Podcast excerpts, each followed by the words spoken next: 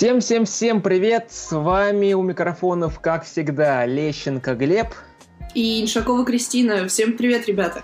Это подкаст «Прогуляемся в кино», и у нас снова в гостях очень и очень интересный человек. Ее зовут Жанна Воробьева. Жанна, привет! Привет! Спасибо, что позвали. А, она актриса, кинопродюсер, педагог и э, руководитель кинокомпании Brave Rabbit. Э, будет очень интересный, насыщенный выпуск. Будем говорить о кино, о том, как работает кинокомпания, как создаются проекты, как э, работает, работать и с актерами, и со съемочной группой, как продвигать проекты. Будет очень классно, информативно, интересно, поэтому мы начинаем, как говорится. А, Жан, расскажи, пожалуйста, как ты пришла вообще в профессию, почему тебя заинтересовало кино, киноиндустрия и вообще с чего все началось? Ну, началось все с внутренней тяги, вот, э, с того, что я всегда мечтала быть актрисой, хотела, но пришла в актерский мир я тернистым путем через юридический. Вот, то есть я сначала получила образование как юрист, потом получила образование щукинское как актриса. Вот. И долгое время совмещала эти профессии, совмещала, совмещала, бегала по съемкам, уже получила опыт как актриса, какую-то известность даже получила, и и ну, какую-то реализацию. И, естественно, когда мы идем вперед, нам хочется идти, ну, развиваться дальше, да. И вот мы когда встретились с Денисом Банниковым, нас свел друг. А мы, это я так издалека начала да, рассказывать. Мы встретились для того, чтобы играть спектакль «Больше-меньше». И играли вот целый год э, на сцене Дома Высоцкого на Таганке, известная такая площадка театральная. Вот, и доигрались до того, что решили снимать фильм по этому же самому материалу. Был такой резонанс, был хороший спектакль. Вот, и тут пригодились э, все навыки. Да? Ну, что значит, вот, когда созреваешь для чего-то, то вся вселенная способствует. И получилось так, что у Дениса Банникова, режиссера режиссера и автора сценария свой мощный опыт к тому времени сформировался. У меня был опыт и юриста, и актрисы, тоже уже достаточно такой серьезный. Был Аркадий Яценко, который нас объединил и который помог нам организовать кинокомпанию. Собственно, так родилась кинокомпания «Храбрый кролик» Brave Rabbit в 2012 году со съемок нашего фильма «Больше-меньше» который, в свою очередь, дебютировал на Московском кинофестивале. Потом тоже такая у него была очень интересная фестивальная история, там и в кинотеатрах мы его показывали, и по ТВ. Ну, в общем, вот так все завертелось. А вот по поводу вот еще как раз вот э, как ты пришла в профессию, а вот что было сложного вот именно, а, чтобы стать актрисой, вот сложно было ли поступить э, э, в Щукинское и какие там были сложности, препятствия? Ну да, было сложно, потому что это не первое образование, а второе. И я когда, ну я сразу хотела быть актрисой, но у меня просто родители тоже из творческой среды. И было середина 90-х, когда ни кино не снималось, и с театрами было тяжело, и вообще непонятно, что ну, такая экономическая ситуация в нашей стране, как это периодически водится, была такая интересная.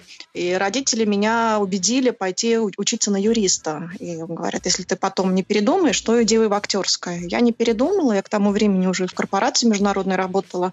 И, в общем, все было хорошо. Вот, и я пошла на второе высшее. Это такая, ну, в строгом смысле не совсем щука, а это были преподаватели щуки, которые за два года давали весь курс актерского мастерства, который обычно проходит за четыре.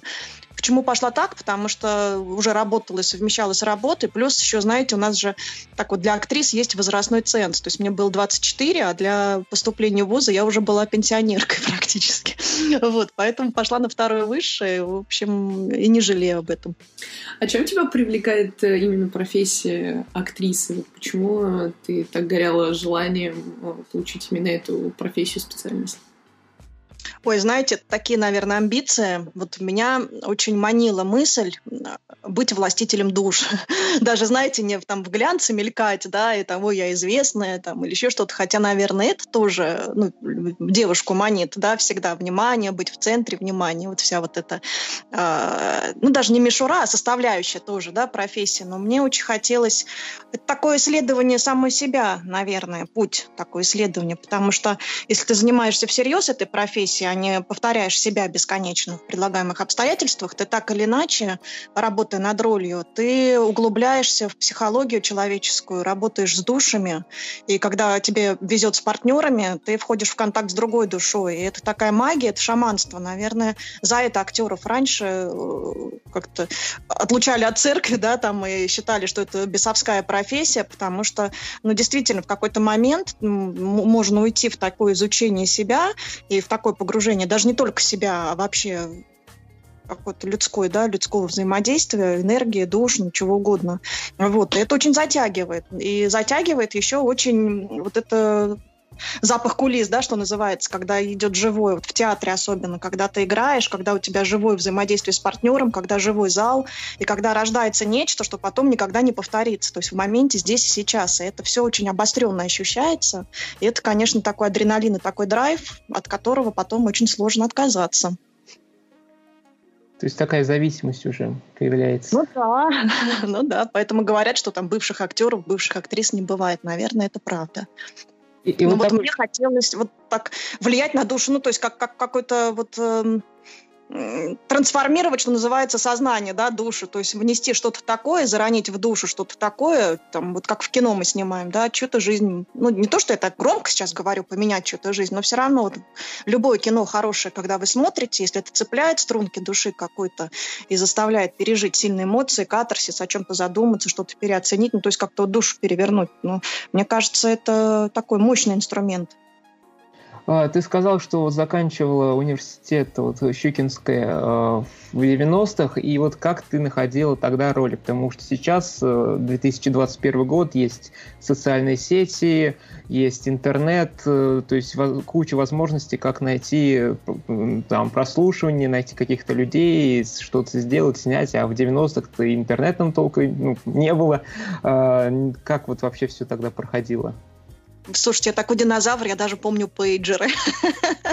Но я в 95-м только школу закончила, и поступила-то я не в актерский, а поступила я сначала на юридический, а в актерский я поступила в 2001 уже, по-моему. Но все равно давно, и действительно было тяжело, потому что у меня, во-первых, был долгое время комплекс, что я не... Ну, в прямом смысле, в таком формальном, не полностью, да, то есть у меня нет такого диплом Щукинского училища или МХАТа там, или Щепки, а все-таки это были, ну, такие, можно сказать, курсы при, да, то есть там была та же классическая школа, и, было, и хорошо все это преподавалось, но вот у меня какое-то время был комплекс такой, что я ну, как, не настоящий, да, потому что у меня диплом, ну, такой вот уже второй, как второй выше, да, можно сказать.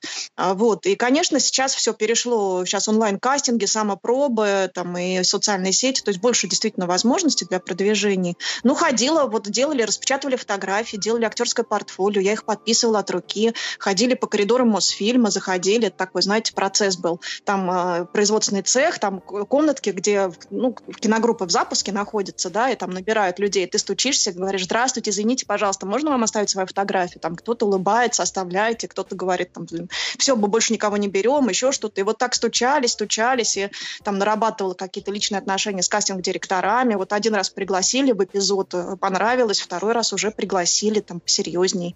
И вот таким образом это все происходило. А как ты получила свою первую роль и в каком фильме она была, в чем вообще, кого играл? Ой, я играла в таком фильме куртуазном э, «Любовная авантюра», он назывался, по Мапасану. Такая очень интересная была арт-работа. И как-то вот я, слушайте, я даже не помню, как я ее получила. Вот так же стучась в двери, стучалась, стучалась, и какие-то, то есть как-то меня порекомендовали. То есть у меня не сложилось с проектом, в который я стучалась, но меня нашли и взяли, ну, не знаю, за, за красоту, мне кажется. Такую французскую горничную дурочку такую играл. Ну, так вот, если гру- грубо. А как ты понимаешь, что хочешь сыграть э, ту или иную роль? А, читая сценарий, вы знаете, вот э, раньше я вообще, ну как э, радовалась, да, любой роли, любой возможности. Вот меня в сериалы брали, был, были несколько сериалов, которые известны были, вот, и хотелось прям сниматься, сниматься, сниматься, вот любую роль сыграть, в любой роли что-то найти, как-то вот себя проявить, ну это ну, правильное желание, в общем, оно, ну как это профессиональное отношение, так и должно быть. А потом уже, опять же, да, Почему кинокомпания? Потому что захотелось уже, ну, набрав количеством, захотелось что-то качественное говорить. И что-то, наверное, все-таки, что ближе мне. Поэтому, когда читаешь сценарий, э, и, ну, как-то ёкает внутри, да, то есть ты понимаешь, что тебе есть там что сказать этой ролью. А почему именно кино? То есть пробы в кинокартины, почему не в театральный, не в театр идти играть? uh, Ну, нет, я играла в театре, я и у Мирзоева, Владимира Мирзоева играла, я играла в театре ДОК, и в центре Казанцева, и вот в центре Высоцкого мы играли, в детском спектакле, мюзикле я играла. То есть у меня была театральная э, такая составляющая. Мне это очень нравилось, очень хотелось. Но были определенные сложности. Во-первых, я тогда еще работала, совмещала юридическую и актерскую, а в театре надо служить. Ну, то есть и, и раньше тоже к этому строже относились. То есть если если ты поступаешь на службу в театре, то ты уже принадлежишь этому театру. И даже если ты там играешь э, в «Кушать подано», и тебе не дадут главных ролей, то все равно ты к этому больше привязан, во-первых. Во-вторых, э, было сложно попасть в эти театры, потому что каждый год э, выпускники всех вузов и до сих пор бегают по прослушиваниям и пытаются туда попасть и так далее. И у меня было какое-то внутреннее такое не знаю, ошибочно или нет, э, понимание, что, скорее всего, вот среди всего этого потока э, я затеряюсь, и что мне надо какой-то свой путь искать э, самовыражения, а не идти вот по такой, ну, такой проторенной, да, что ли, дороге. А вот э, подготовка к роли в театре и в кино, она чем-то отличается, вот на твой взгляд? И как вообще происходит вот эта подготовка? Ты с кем-то общаешься, либо читаешь какие-то книги, или, или это консистен... или это все в совокупности идет? Отличается, конечно. Во-первых, в театре дольше идет подготовка, потому что в театре сначала есть застольный период, когда э, актеры, режиссер садятся и читают текст. Ну, что называется, по ролям, да, они его читают, они о нем говорят, они его разбирают, потому что э, у хорошего режиссера, у хорошего актера всегда есть много планов, да, то есть мы не играем текст. И в идеале в кино тоже э, мы не должны играть текст, потому что всегда есть еще много скрытых планов и мотивации. Но опять же, почему это, да, вот я говорила, манила, почему это психология? Потому что ты погружаешься в этот мир, в эти предлагаемые обстоятельства, в этот персонаж, ты э, там придумываешь ему биографию, ты продумываешь его мотивацию, там его чувства, его какие-то скрытые мотивы, еще что-то. И это все разбирается. И потом в театре, это, ну, когда переходишь на ноги, да, это называется встать на ноги, актеры начинают искать ресурсы рисунок роли, приспособление, еще что-то. Это такая лаборатория, и она не менее ценное, чем результат, когда ты уже на сцене. А в кино все несколько иначе, потому что ты получаешь сценарий, ты его читаешь, а, вот, опять же, в идеале не только свою роль, а вообще целиком весь сценарий, потом ты приходишь на площадку, и дальше очень сильно кино, вот, как это сказать, в театре все зависит от актера, потому что выходишь на сцену, ты один на один со зрителем, и ты, ну, кто на что учился, да, и кто, кто как талантлив, то есть ты не спрячешься в кино, история более коллективная, как э, монтаж будет, как свет поставить, поставят, да, как, э, как тебя снимут, э, как, как сделают грим, то есть это тут э, такая командная работа, и все происходит гораздо быстрее. Ты приходишь на площадку, и на репетиции у тебя мало времени, потому что, как правило, ну, режиссер разводит сцену, объясняет, что где происходит, и там у тебя задачи другие, потому что актер должен думать, как попасть в свет, э, как не перекрыть партнера. То есть очень много технических составляющих, как, например, если ты сыграл один дубль, а тебе надо сыграть не один, а два и три, как повториться так, чтобы ты смонтировался, грубо говоря. Если ты взял чашку правой рукой, то тебе надо это это запомнить и в следующий раз не взять ее левой, потому что иначе ты не смонтируешься. Ну, то есть это два разных умения. Вот. И опять же крупные планы, да, то есть люди, которые талантливые в театре, они могут на 25-й ряд гениально там, читать э, монологи Гамлета, но в кино на крупном плане это будет смотреться как наигрыш. Там другая, какая другая, как это, э, манера существования. Вот. А как ты готовишься к съемкам в кино? Может, у тебя есть какая-то своя система? Ну, как-то как стараешься туда врасти, что ли, в эту роль. Ну, то есть стараешься как-то вот мыслить, как, как этот человек. Но в то же время из себя брать. То есть стараешься ничего не наигрывать, да, вот, вот как-то туда, как сейчас модно, это войти в поток, еще что-то, ну, ну не, не шаманство никакое, но у меня, наверное, вот я через, через какую-то свою органику, через свои эмоции, через свою физику пытаюсь вот как одежду, да, надеть на себя этот персонаж и, и стараться органично в тех предлагаемых обстоятельствах существовать. А вот э, суть по воспоминаниям, по твоему опыту, вот какие были самые легкие и тяжелые съемки, вот как актрисы для себя? Какой вопрос классный. Надо подумать. А, тяжелые. А, в смысле, вот в смысле игры или в смысле вообще вот, ну, условия? Ну, вообще, может, игра, может быть, какие-то условия были, может быть, вообще там сказали, нужно опуститься на дно болота и оттуда выбираться, то есть что-то вот в таком ключе. Понятно. Не, ну у актеров, да, вот мы когда снимали сериалы, там, «Зона», вот Петр Штейн, «Царство небесное», такой режиссер был известный, замечательный. Там, ну и вообще так у киношников мы так любим, например, летом снимать зиму, а зимой лето. И когда был глубокий ноябрь, а по календарно-постановочному плану не успели доснять какие-то сцены, вот, и снимали «Южную ночь в Крыму». И вот вся киногруппа в пуховиках, э, валенках, э, ветер такой, там, снег с дождем и так далее, а мы в летнем Крыму, то есть там в маечках, шортиках, босоножках. вот, и все репетиции все проходят в пуховиках, потом телогрейки с нас перед кадром, прям перед хлопушкой снимают, и вот мы должны делать вид, что нам жарко, там какую-то играть еще там любовную сцену, прогуливаться по ночному городу, это же еще ночью снимается все. Вот, а ночью еще веселее. То есть это такие, ну, как такая нередкость в мире кино. Но актеры, они люди сумасшедшие, на все согласны, поэтому вот снимались. И вот после таких съемок там кто-то заболевал или все, все пучком было, как говорится. Ну, наверное, бывало, что и заболевал. Но знаете, тут тоже какая-то магия, потому что если действительно это нравится, ты в какой-то входишь, как Станиславский говорил, вера в предлагаемые обстоятельства. Как-то так э, начинаешь в эту ночь верить, что даже, ну, видимо, на, на адреналине еще на каком-то, знаете, когда стрессовая ситуация для организма, он как-то мобилизуется, видимо, организм также и съемки такие воспринимает, и как-то, не знаю, нормально все было. Весело зато, все смеются, всем классно. А что ты можешь выделить в качестве вот э, самого, самых тяжелых аспектов в, э, в профессии актера и вот, например, самых легких? То есть, э, что вообще вот есть какая-то градация, что легко дается актерам, а что вообще в этой профессии такого вот сложного?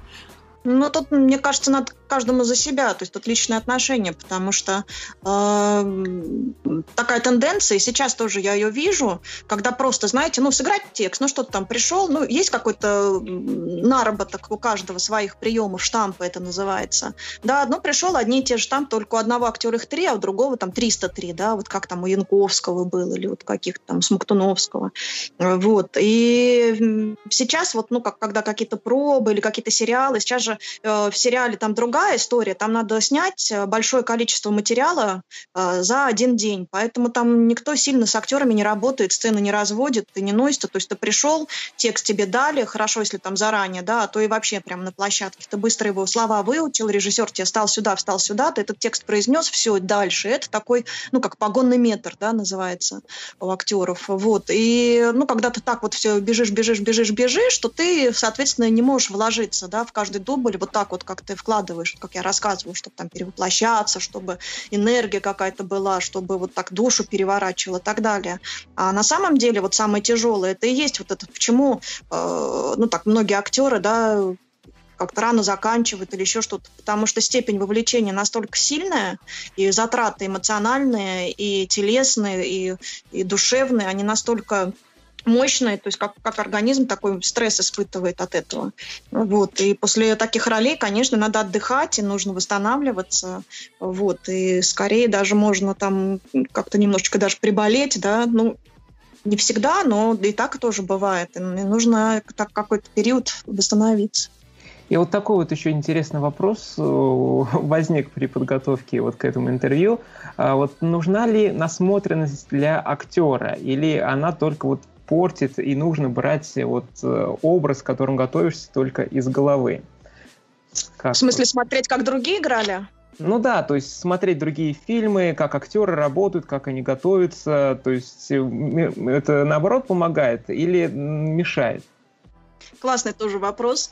А, если ты смотришь, например, там дали тебе роль Настасьи Филипповны, да, там, или, не знаю, пятого гриба в десятом ряду, то вот конкретно не надо смотреть, как пятый гриб в десятом ряду играла там Маня, там Ваня или еще кто-то, потому что так или иначе ты будешь это воспринимать, потом это копировать или сравнивать себя, то есть это уйдет, не туда уйдешь в подготовке. Поэтому все не рекомендуют смотреть на такие же роли в исполнении других артистов. А в принципе, когда смотришь кино, знаете, как вот у нас Денис Банников, вот э, удивительно, как люди черпают вдохновение. Он может смотреть абсолютно какой-то заурядный или третьесортный боевик или еще что-то по телевизору, но вдруг как какой-то поворот камеры или как, как, какая-то фраза или еще что-то они его напитывают, и они его вдохновляют, и у него какая-то идея возникает, потом он эту идею как-то расширяет, разрабатывает, оп, и у него появилась идея для нового сценария. Но это вот э, человек с Богом, наверное, связан как-то напрямую, ну, то есть он черпает это вдохновение. Также артиста можно смотреть абсолютно не относящийся там, к твоей работе и, и к твоему жанру кино, и вдруг увидеть, как актриса профессионально работает, как она на камере держится, или в театре, да, какие-то. Конечно, это берешь себе на заметку, и ну, подворовываешь, да, присваиваешь себе тоже. То есть, э, грубо говоря, если ты играешь роль Отелла, не нужно смотреть кучу, да. как он называет, экранизации, и после этого уже как-то готовиться. Абсолютно точно, не нужно. А как ты относишься к своим актерским работам ну, вот сейчас, э, по прошествии времени? Пересматриваешь, может быть, их, э, может быть, что тебе не нравится, и ты хотела бы сказать себе вот в тот момент. Ну, надо было быть более эмоциональной, надо было там подготовиться как-то иначе. То есть возникают какие-то такие мысли? Вообще очень сдержанно отношусь, и возникают постоянно, и э, как-то я, ну, без кокетства, да, вообще, когда актер на первые особенно шаги, очень редко, когда себе актер нравится, потому что, ну, любой человек, смотришь со стороны, какой у меня ужасный голос, как я ужасно выгляжу, как, как я ужасно двигаюсь, как все такие молодцы, а я не молодец, ну, то есть это такие рефлексии нормальные, естественные, вот, но мне, ну, как э, Конечно, я бы сейчас сыграла иначе, конечно, я бы сейчас существовала иначе. Но на то он и путь, и опыт. То есть, наверное, на тот момент, когда я снималась, это были мои возможности максимальные. Сейчас они другие. Но не везде нравлюсь. Где-то нравлюсь, где-то вообще не нравлюсь. А вот э, кем тебе больше нравится быть? Актрисой, кинопродюсером или педагогом? И вот педагогом, э, то есть ну, ты что именно э, преподаешь? Вот сейчас ничего не преподаю, но у меня было 8 лет, когда я была режиссером театральной студии. Есть такая славянско-англо-американская школа «Марина», которую я заканчивала и в которую я потом пришла режиссером. И эта же школа э, является организатором уже больше 20 лет международного театрального детского шекспировского фестиваля на английском языке. И я была режиссером-постановщиком этого фестиваля, я писала сценарий для этого фестиваля. Мы делали отбор детских коллективов и сами в школьной студии студии тоже как участники готовили спектакли. И это такая вообще неожиданная для меня сфера деятельности. Я туда пришла, э, ну не то что случайно, да, не случайно, конечно же, но не специально, не намеренно так сложилось. И меня так это затянуло, и сейчас эти ученики мои... У меня, кстати, вообще такая э, успешная деятельность педагогическая. Сейчас один мой ученик, э, режиссер театра Вахтангова, очень успешный Хуго Эриксон. А другой мой ученик, Алексей Любимов, он закончил курс Брусникина, знаменитый во МХАТе. И вот он сейчас актер, очень успешный, очень востребованный. И такая гордость у меня за них. И за тех, кто не поступил, а кто там, девочка одна стала врачом, другая девочка fashion, третья еще что-то. То есть мы связь сейчас через эм, социальные сети держим, и они уже взрослые ребята все, и так круто смотреть на это. А вот по итогу ты создала, ну, или являешься одним из создателей компании Brave Rabbit. Вот расскажи, э, как вообще появилась идея создать свою кинокомпанию и как вы выбирали название? Потому что «Храбрый кролик», ну, это необычно звучит. Как-то это с кино не очень ассоциируется. Но, но это, это запоминающееся. То есть вот первый, один раз услышал, и, и все как бы. Но ассоциации с кино как таковой не возникает. Вот почему это название, и как вы вообще пришли э, к тому, что хотите создать кинокомпанию? Но видите, успех запомнилось. А мы назвали «Храбрый кролик» с иронией немножко в пику, потому что почему-то все кинокомпании очень любят пафос, да. Ну, понятно, что большие там а, со львом американские, Метро Гордвин Мейер, еще что-то, но наши тоже любят там гору, гору Арарат, там свой, э, там мировые студии, там еще что-то. Ну, то есть э, такой прям э, масштаб сразу давит такой каменной плитой от одного названия, от одного логотипа. А мы решили, что мы храбрые кролики, потому что кролик, он зверь такой, с одной стороны пушистый, с другой стороны плодовитый, очень быстрый. вот, поэтому мы как шустрые ребята вот так назвали себя. И логотип придумали себе сами тоже. Э, наняли сначала одного дизайнера, потом другого, потом третьего. В результате придумали себе логотип сами. И вот нам профессиональные ребята помогли его э, воплотить. И у нас такой э, летящий просто в полете кролик в движении вперед. Вот.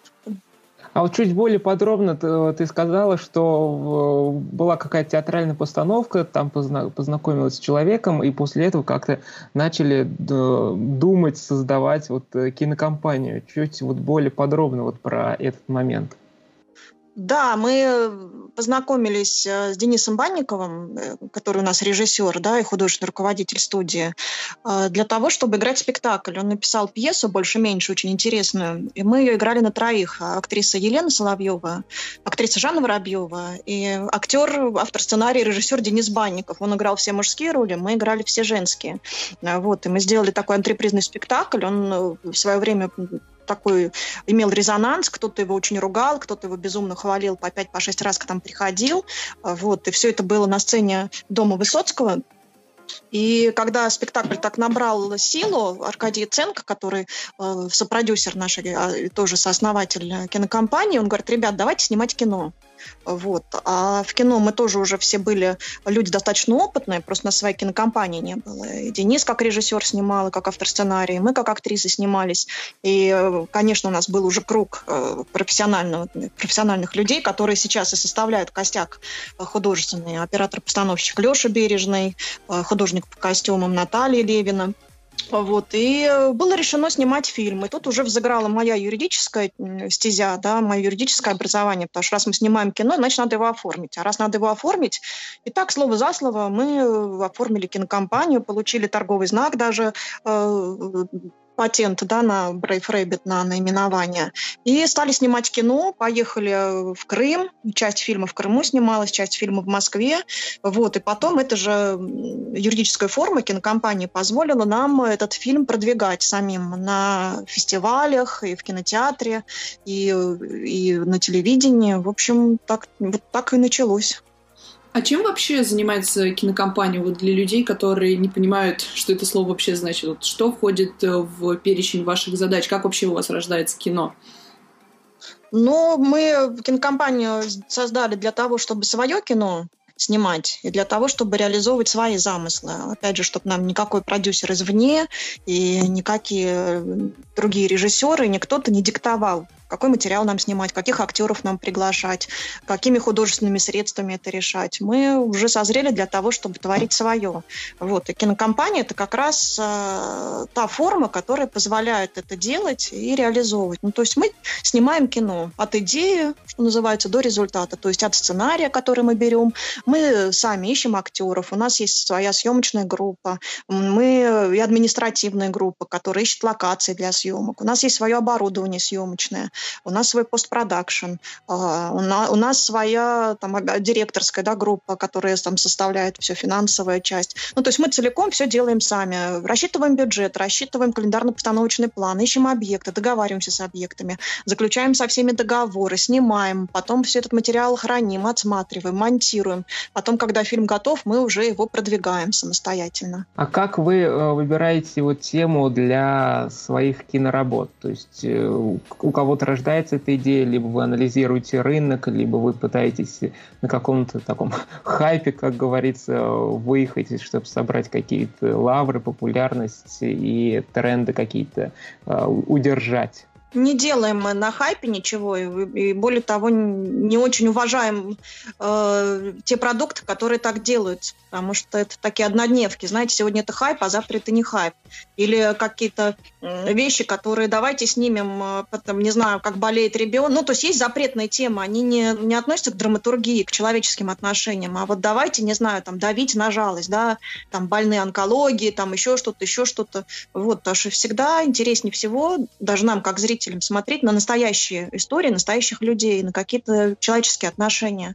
И это снять гораздо сложнее, чем, вот, как вы говорите, да, вот какой-то хайп, еще что-то. А потом это тоже неблагодарное занятие просчитывать, э, индустри... ну, как, что будет популярно, потому что даже крупные кинокомпании, выпуская свое кино, они не могут гарантировать, там, соберет оно кассу, не соберет кассу. То есть вроде как должно, да, собрать, вроде там известные имена, вроде там темы интересные, и рекламы много, а раз кассовые сборы провалились. Или наоборот, бывает неожиданное, что вдруг раз-раз-раз и пошло. Ну, это не пред... такой, такой бизнес, да, кино, это тут не, не предскажешь. Поэтому мы выбираем только то, что нам резонирует, то, что нам хочется реализовать. И то, что мы можем да, в данный момент реализовать. Что мы, например, реализовали этот больше-меньше, но у нас к нему была долгая подготовка, мы целый год играли спектакль, поэтому материал уже был родной, и мы уже его знали, и нам было просто, хотя кино это друг, другие приемы художественные, но материал был уже родной. Потом у нас было второе кино «Дуэль Пушкин-Лермонтов». Это вообще такая затея была авантюрная, потому что мало того, что это историческая Fantasia? Который у нас в России мало кто снимает. А историческое кино, оно вообще даже по, по бюджету, по затратам, по работе, это очень сложная история. Даже крупные кинокомпании э, не всегда с удовольствием рассматривают. Вот мы знакомы со всеми, естественно, в мире кино, ну, в бизнесе, да, с крупными продюсерами, с известными. И мы, конечно, к ним тоже стучались и приносили им свои идеи, сценарии, чтобы сделать копродакшн, чтобы что-то вместе сделать. И очень они осторожно относятся всегда к историческому кино, потому что уж больно дело затратное бесплатно.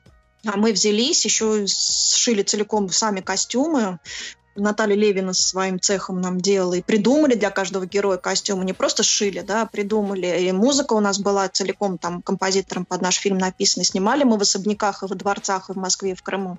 Вот. Ну, то есть это была такая... Вот к вопросу, да, что было сложно в съемках. Вот было сложно это все организовать и сделать, и очень мы рассчитывали на группу, потому что э, малейшее выпадание из графика нам сразу выпало бы из бюджета, из, из организации, из всего, мы просто этот фильм не сняли бы, не досняли. Поэтому там надо было еще очень э, четко и жестко все планировать и следить, чтобы это все исполнялось. При этом думать, чтобы кино все-таки было качественным. Вот. А, а сейчас, ну, там, потом вопрос в финансах, да, если нет финансирования, то, естественно, ну, это тоже такой бич независимого кино. Мы очень сильно связаны возможностью э, ну, какими техническими да, возможностями. Поэтому, естественно, когда кино снимаем, мы это тоже учитываем. Вот ты сказала, что появля... есть сложности с, там, с финансированием, с э, графиком, что в него нужно обязательно уложиться. А какие еще трудности есть вот вообще в руководстве кинокомпании, собственно? Ну, они же трудности, они же радости. Но вот в производстве кино сложности вот такие, что положиться в бюджет, что положиться в график, чтобы не было никаких срывов, потому что всегда всем известно, что в кино всегда бывают какие-то непредвиденные ситуации, да, там погодные непредвиденные ситуации, или там в, кино, в брак ушло, или там какие-то... Э, вот мы, например, когда снимали третий наш фильм «Оффроуд», э, вот, э, была интересная история, мы там, нам надо было автомобиль утопить посередине реки. Вот. Естественно, там настоящий автомобиль мы не могли утопить. Мы, там наш директор гениальный договорилась, чтобы из запчастей то есть старые запчасти, такой же автомобиль, сделали реконструкцию, посадили туда актера, вот, а потом выяснилось, что, например, э, там заповедная зона, там, где мы снимали, там нельзя, ну, там, там, там ничего нельзя, вот, и мы начали договариваться там тоже с местными, там, полицией, администрацией, нашли место, там, кусочек, где можно, потом наш там э, второй режиссер бегал, отгонял, купающий, ну, не то, что отгоняла, да, просила в кадр не лезть, потом там течение было сильное, холодное, это конструкцию все сносить начало, актеру там сильно драматическую сцену надо играть. Ну, то есть всегда масса всего. Вот. А на дуэли, например, у нас была ситуация, когда мы очень рассчитывали на помощь Ялтинской киностудии, и нам была она обещана. Вот. А когда накануне мы пришли, э, даже не знаю, там рассказывать в подкастах, не рассказывать, это не очень красивая история со стороны женщины, но, э, ну, как, как для примера, да, то есть я ее не обвиняю ничего, Ну вот она говорит, я вам предоставлю, вот костюмы как раз была история, я вам предоставлю костюмы, если вы возьмете всю осветительную технику моего сына, потому что это его бизнес. А у нас мало того, что есть осветительная техника, во-вторых, у нас она есть там в два раза дешевле, чем сын предлагает. Вот. Мы не взяли, костюмы нам не дали, а нам послезавтра во дворце снимать массовую сцену бала, да, и там всех, всю массовку надо одеть. И вот э, такой был трудовой подвиг Натальи нашей Левиной и Наташи, которые местные, местных девочек, которые костюмеры, потому что они за двое суток э, сшили сами все, все наряды для массовки. И сцена не была сорванная, то есть график съемочный не пострадал. Но это такой вот подвиг был трудовой. Вот. И таких историй масса, да, там в брак как что-то ушло, э, как, как какие-то осветительные приборы там или какая-то техника вдруг забарахлила там актер, не дай бог, сорвался, там еще что-то. В общем, приходится проявлять фантазию. Да, кинопроизводство это, конечно, очень сложный процесс, и когда некоторые люди смотрят там на красной дорожке, думают, все так легко, все так красочно, там все прекрасно, а за кулисами там происходит самый настоящий ад, как говорится. Ну да, такая нескучная, нескучная у нас работа, прямо скажем. А вот как вы находите актеров для фильмов? То есть э, вы устраиваете какие-то пробы, либо вы уже заранее пишете сценарий вот под какого-то определенного актера? Как вот, это, вот этот процесс происходит? Это тоже классный вопрос, спасибо. Вот я, я прям это не, не, не, не дань вежливости, да, спасибо за вопросы. Действительно, такие вопросы вот прям в, сам, в самое яблочко. Мы не делаем больших кастингов, как это опять же принято у крупных да, компаний, когда приглашают кастинг-директора, там 150 тысяч человек проходят и так далее. А, вот, а потом зачастую берут уже заранее известных, так, так тоже бывает. Либо никак найти не могут. У нас очень точечные кастинги, а, вот, нам очень важно, чтобы актер э, попал идеально в роль, во-первых. Во-вторых, очень важно иногда, чтобы актер не был засвечен в каких-то других, ну, чтобы он не ассоциировался, да, с другими работами. Вот, например, мы сейчас кино про Марисева готовим. А, надеюсь, что все знают такой Марисев, но кто не знает, это был такой герой, это реальная история, настоящий, который э, во время Великой Отечественной войны, это был летчик-истребитель, был сбит фашистскими пилотами и попал, упал, да, и выжил, и попал в тундру. И зимой в снег, в тайге 18 суток провел, и дошел все равно до наших, потом ему ампутировали обе ноги. Вот, это вообще чудо, что он выжил, это вообще Пауда силе духа. И мало того, что он выжил, так он еще вернулся в небо и там сбивал немецкие эти э, тоже самолеты. Ну, в общем, это такая история настоящая. Хотя обычный парень, 26 лет ему было, да, волжский парень, обычный, вот, просил духа. Мы сейчас такое кино готовим вместе с сыном с его, с Виктором Алексеевичем. И вот здесь как раз в этой картине мы, э, такая масштабная картина, мы предлагали роли звездам кино, и они все согласились. Согласились, потому что всем хочется... Вот к вопросу, какие роли вы хотите, да, потому что в этом сценарии, который Денис написал, э, каждому актеру есть что играть, даже в эпизодах. И там каждая, э, каждая личность, она несет какую-то свою историю и свою драму, и, и свой сюжет. Вот. Но главного героя, Алексея Моресева, мы искали э, среди студентов э, за тем, чтобы он, ну, там должно было много всего сойтись, и актерская органика, и внешнее сходство мы хотели, чтобы он был не засвечен. То есть у нас главную роль играет дебютантов, а второстепенные роли играют звезды. Вот так получилось. Ну, это хорошо, что вы, вы подбираете в людей, которые не, не были задействованы в каких-то крупных проектах и которые стараются быть похожи на своих э, героев в реальной жизни, потому что вот самый яркий пример э, посмотрел сериал «Чикатило», вот, э, там играет Нагиев, и, конечно, ассоциировать его с, с, с этим ужасным человеком, конечно, очень сложно, потому что перед глазами это физрук, телеведущий из шоу «Голос», и вот воспринимать его, конечно, сложно, и вот здорово, что вы, а, у вас совсем другой подход э, к поиску актеров. Ой, спасибо, Глеб, большое за тоже за этот комментарий. Ну да, просто если, ну, нет ничего плохого, что человек там и МТС рекламирует, и там, и сям, и банки, и то, и сём, то есть всеядный. Но с другой стороны, э, вот если всерьез говорить именно об актерской профессии, да, и о каком-то актерском вкладе, когда человек там рекламирует коммерческое э, как-то заведение, да, ну, какой-то известный банк, который заранее, ну, нацелен на получение прибыли, еще что-то, еще что-то, а потом через рекламную перебивку он играет какого-то там супергероя, который идет на амбразуру и так далее, то все равно перед глазами зрителей вот этот банк стоит, да, и этот герой. Тут э, ну, выбор каждого актера, особенно известных лиц, насколько ты ну, как-то так, насколько ты можешь распыляться, да, и насколько ты... Понятно, что всем надо зарабатывать и так далее, но это тоже не, не последний заработок, да, и, там, и, и не последние деньги, но это такой выбор. Вот. Еще мы с интересной очень историей столкнулись в кастинге. Сейчас еще ну, забавлю, да, расскажу. Мы же историческое кино снимаем, а сейчас очень много актрис, которые к 30 годам уже все в силиконе и с надутыми губами, что-то, ну, такой тренд идет. И у нас выяснилась неожиданная проблема, что мы искали, ну, нам же надо, чтобы, опять же, да, чтобы по типажу подходил, и чтобы играла хорошо, и чтобы возраст определенный был. Но вот еще добавился еще один критерий, чтобы не было надутых губ, э, гладкого лба и там бровей, ресниц, щек, вот, и всего, чем богата сейчас страна наша. Ну да, потому что вот смотришь э, то же самое, вот я э, свежий пример Чикатило, смотришь э, советский период, 80-е годы, ну там у некоторых женщин прям губы видно, что надутые, там и силикон и прочее, ну как бы просто неестественно это смотрится, и тоже вот, что такие критерии есть, это здорово.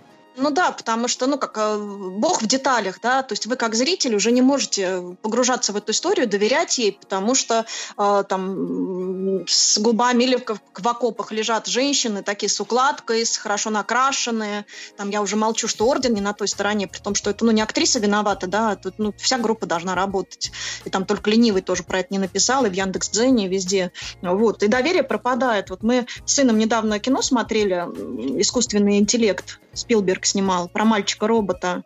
Вот, обрыдались я подумала вот о чем. Абсолютно придуманная история искусственная, да, про роботов, там, про будущее, про инопланетян, а, про какие-то, ну, то есть абсолютно создан искусственный мир, но он создан с такой тщательностью, и это во всем, и в, про, в продуманной истории, в системе взаимоотношений, и художники-декораторы, да, и в костюмах, и, то есть воссоздан мир, вот просто. Или Гарри Поттер, например, тоже абсолютно придуманный мир, но он настолько правдоподобно воссоздан, что ты как зритель через какое-то время принимаешь все эти обстоятельства как настоящие, начинаешь по-настоящему этим героям сопереживать.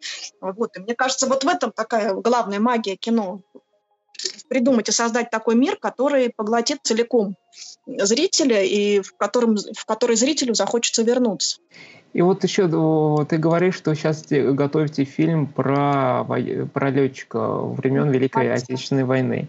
А вот сейчас э, огромное количество фильмов выходит про войну, про Великую Отечественную войну, и вот э, чем этот фильм будет отличаться от других, и как вы реагируете вот на критику, что почему вы все снимаете опять про войну, почему не снимаете вот про сегодняшнее время, про, про что-то будущее, потому что этих фильмов выходит, ну, там, по десятке каждый год.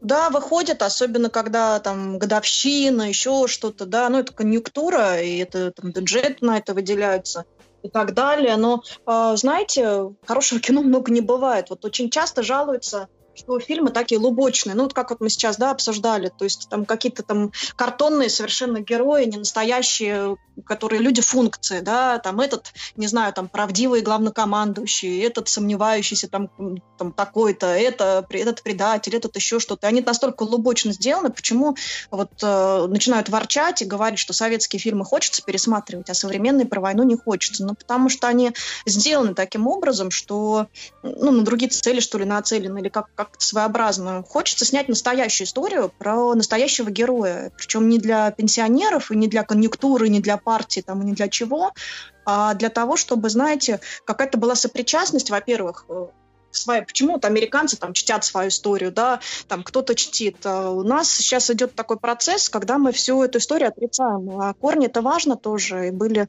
наши бабушки и дедушки, которые э, жизнь положили, чтобы э, да, чтобы эту войну выиграть. И были настоящие э, какие-то системы отношений. Потом там же много всего было. Вот этот парень, да, который ноги, ноги ему отняли, вот у него был выбор, там, я не знаю, спиться, еще что-то, или в авиацию вернуться. Невозможно было вернуться без ног в авиацию. Он вернулся. Вот. Были женщины, об этом тоже будет, у которых изломанные совершенно женские судьбы, у которых там погибли э, возлюбленные, еще что-то. Это тоска по любви женском в своем самом расцвете, да, и желание любви, и страхи, и страд... Ну, то есть это человеческие такие истории, которые хочется рассказать. Хочется зрителей ими увлечь. И, ну, я, извините, я так чуть долго говорю. вот ну, как-то немножко протянуть вот эту нить между прошлым поколением, настоящим и, и будущим, возможно. Потому что должна быть какая-то э, лишенная всяких партийных установок, вот не настоящих, конъюнктурных, а вот именно какая-то сопричастность вот какому-то своему роду, да, с, с своим предкам, своим вот корням, если хотите. Вот мы поэтому снимаем. Круто, что у вас получается, и вы стремитесь снимать э, качественное, продуманное кино. А вот если вы его уже сняли, ну, у вас как бы на руках, как вы его продвигаете? О, это чтобы тоже народ такой... о нем узнал. Да, вопрос тоже сложный э, и такой э, больной, потому что никто независимое кино сильно не ждет в киноиндустрии.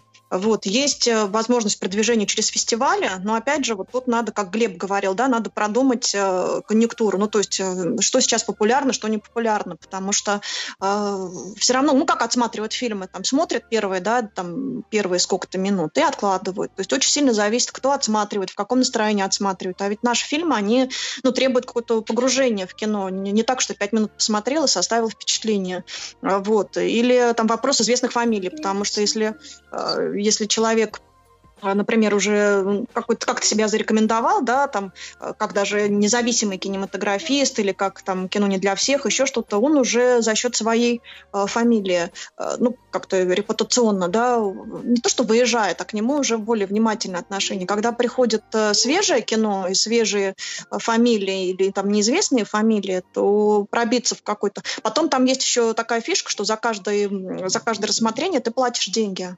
Поэтому это еще вопрос. Очень мало фестивале, которые бесплатно рассматривают. То есть ты должен заплатить там ну, на круг, если ты там, а еще международные, если фестивали, то это тоже такая приличная сумма получается. А, вот, для того, чтобы просто твои фильмы рассмотрели, да, чтобы они как-то попали. А, вот. И э, один из путей все равно через фестивали. Другой путь, ну, соцсети, например, сейчас тоже хорошо работают. Сейчас, ну, наверное, возможность все-таки побольше, но в соцсетях тоже своя есть, э, ну, свои нюансы, да, кто там популярный, кто нет. В общем, продвигаем, и кинотеатральные тоже сборы. То есть э, независимое кино не может претендовать на большое количество копий кинотеатральных. То есть это какие-то кинотеатры, вот как в нашем случае там это был Иллюзион, художественный, а, там, э, да, Фитиль, кинотеатр, Москино. А, вот какие-то такие системы, которые независимое кино берут. Например, там Каро или еще кто-то, они такие фильмы не берут, потому что они должны получать гарантированную прибыль. А вот сейчас вот, вот фильм, который вы готовите, он на какой стадии? Вы, вы э, препродакшн, постпродакшн или вот уже снимаете? Он предпродакшн, мы его два года уже готовим. Вот сейчас мы подали в фонд кино на грант ждем, как рассмотрят. А, вот. И, а сценарий вообще 12 лет назад был написан, то есть это мы не специально готовились. Вот в этом году 105-летие Маресьева, там был 75-летие Победы, то есть мы не специально, он давно лежал, мы давно его хотели воплотить, но просто он настолько сложный, технически, да, вот и организационно, что вот только сейчас мы до него доросли. Вот, мы его хотели в прошлом году начать снимать, но случилась пандемия, и мы в съемки не вошли. И слава богу, потому что для кино хуже войти в съемки и остановиться чем перенести эти съемки. Вот, поэтому сейчас у нас вся подготовка есть, мы очень рассчитываем на помощь э, фонда кино и вообще там Министерства культуры и так далее, потому что тема нужная, тема важная, и кому, как не сыну героя Виктору Алексеевичу, да, казалось бы, надо помочь ее реализовать при том, что у нас там ну, все для этого есть, и мощный сценарий, и актерские известные фамилии, и сам сын героя, и подробный план. Ну, то есть у нас готово все, мы сейчас прям готовы стартануть. А вот э, ты рассказывала про затраты, как продвинуть там фильм в кинотеатре, то есть что это выходит в кругленькую сумочку, сумму и на фестивале. А вот где вы, если не секрет, ищете бюджет? Ну, то есть как вы вообще формируете спонсоры, там сотрудничаете с компаниями, там реклама? Или краудфандинг?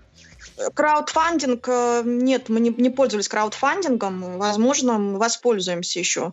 Э, вот. Но у нас были частные инвестиции и собственные средства. То есть мы, вот сейчас первый наш опыт, когда мы подали на грант, собрали документы там и, и участвуем, ну, просим помощи, да, до этого мы справлялись сами, вот, своими ресурсами, частными, частными инвестициями, частным меценатством. Потому что, слава богу, есть еще люди, для которых важно оставить какой-то след, и которые очень помогают и поддерживают, в общем, их усилиями а, вот, эти картины были сняты. А можно ли продвинуть фильм вообще без э, бюджета?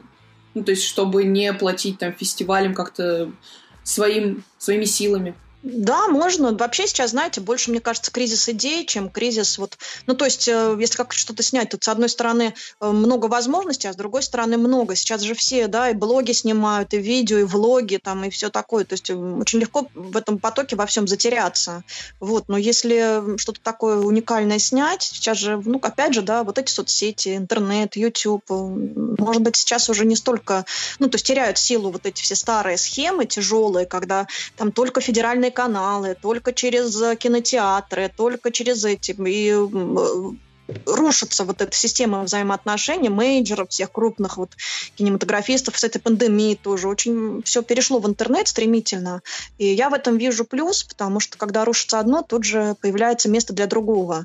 И вот как раз для независимых кинематографистов, наверное, наступает хорошее время, потому что вот раньше, даже когда мы больше-меньше свой в 2012 году продвигали, а, вот, и в 2013, вот на ММКФ в 2013 мы выпустили, очень было эти стены тяжело пробить. Вот, и очень я знаю знакомилась со всеми известными кинокритиками, я их вообще доставала, вот, возила им диски с просьбой посмотреть, дружила с ними на Фейсбуке, все они меня прекрасно знают, и спасибо им большое, причем именитые очень, Андрей Плахов, да, и Кирилл Разлогов, и Валерий Кичин из «Российской газеты», вот, и Ольга Галицкая, ну, то есть известные вот такие кинокритики, которые вот ездят на фестивале, все, они все наши фильмы посмотрели, все очень к нему так с уважением отнеслись и к, и к нашей деятельности. За это им спасибо. Но вот я их, а, ну, можно сказать, простым языком окучивала просто там. Как, кому-то там к Дому кино подъезжала, кому-то говорю, давайте я вам привезу, пожалуйста, посмотрите. Ну, в общем, мне, наверное, проще было посмотреть, чем чтобы от меня отвязались. Вот. Я очень болела этим делом.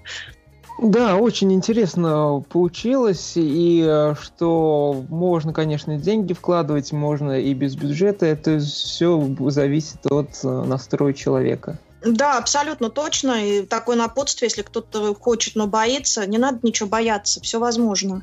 Надо делать, и если есть потребность высказаться, надо высказываться, потому что эта потребность, она на ровном месте не возникает, значит, действительно что-то есть.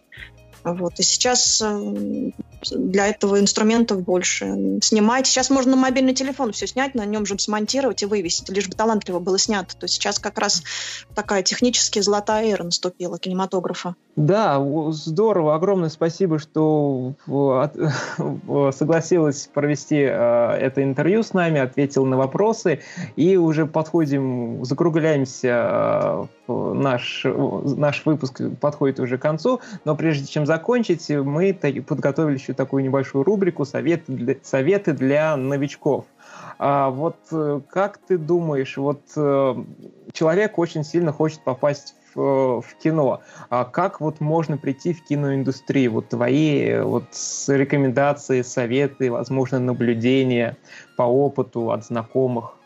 Ну, все-таки хорошо бы получить профессию, потому что не зря же этому учат, да, то есть э, все-таки актер это тоже профессия, режиссер это профессия, и есть всякие технические нюансы, но главное дар Божий, поэтому, если такая есть тяга, ну, надо, значит, как-то заявить о себе, снять ролик о себе, снять фотографии, написать во все крупные киностудии, попросить поставить в базу данных, а, найти все электронные. Сейчас очень много э, всяких кастинг электронных, ну, в интернете, да, а, которые все время там, ну, кастинги на рекламу, кастинги в массовку, кастинги в сериалы, кастинги там какие-то шоу, типа э, «Разведите меня» там или еще что-то там «Пожените меня».